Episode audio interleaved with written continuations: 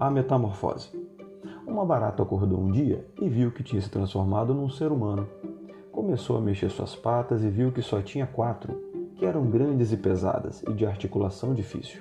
Não tinha mais antenas. Quis emitir um som de surpresa e sem querer deu um grunhido. As outras baratas fugiram aterrorizadas para trás do móvel. Ela quis segui-las, mas não coube atrás do móvel. O seu segundo pensamento foi: que horror, precisa acabar com essas baratas. Pensar para a ex-barata era uma novidade. Antigamente ela seguia seu instinto, agora precisava raciocinar. Fez uma espécie de manto com a cortina da sala para cobrir sua nudez. Saiu pela casa e encontrou um armário num quarto e nele roupas de baixo e um vestido. Olhou-se no espelho e achou-se bonita. Para uma ex-barata, maquiou-se. Todas as baratas são iguais, mas as mulheres precisam realçar sua personalidade. Adotou um nome, Vandirene. Mais tarde descobriu que só um nome não bastava.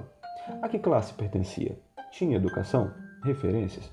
Conseguiu a muito custo um emprego como faxineira. Sua experiência de barata lhe dava acesso a sujeiras mal suspeitadas.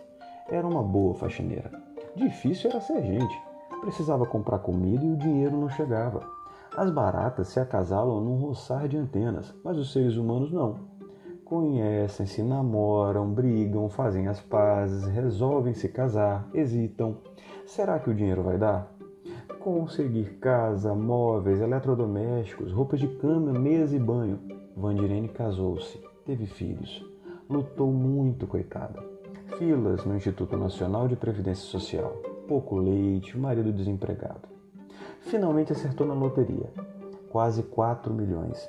Entre as baratas, ter ou não ter 4 milhões não faz diferença, mas Vandirene mudou. Empregou o dinheiro, mudou de bairro, comprou casa, passou a vestir bem, a comer bem, a cuidar onde põe o pronome, subiu de classe, contratou babás e entrou na Universidade Católica. Vandirene acordou um dia e viu que tinha se transformado novamente em barata.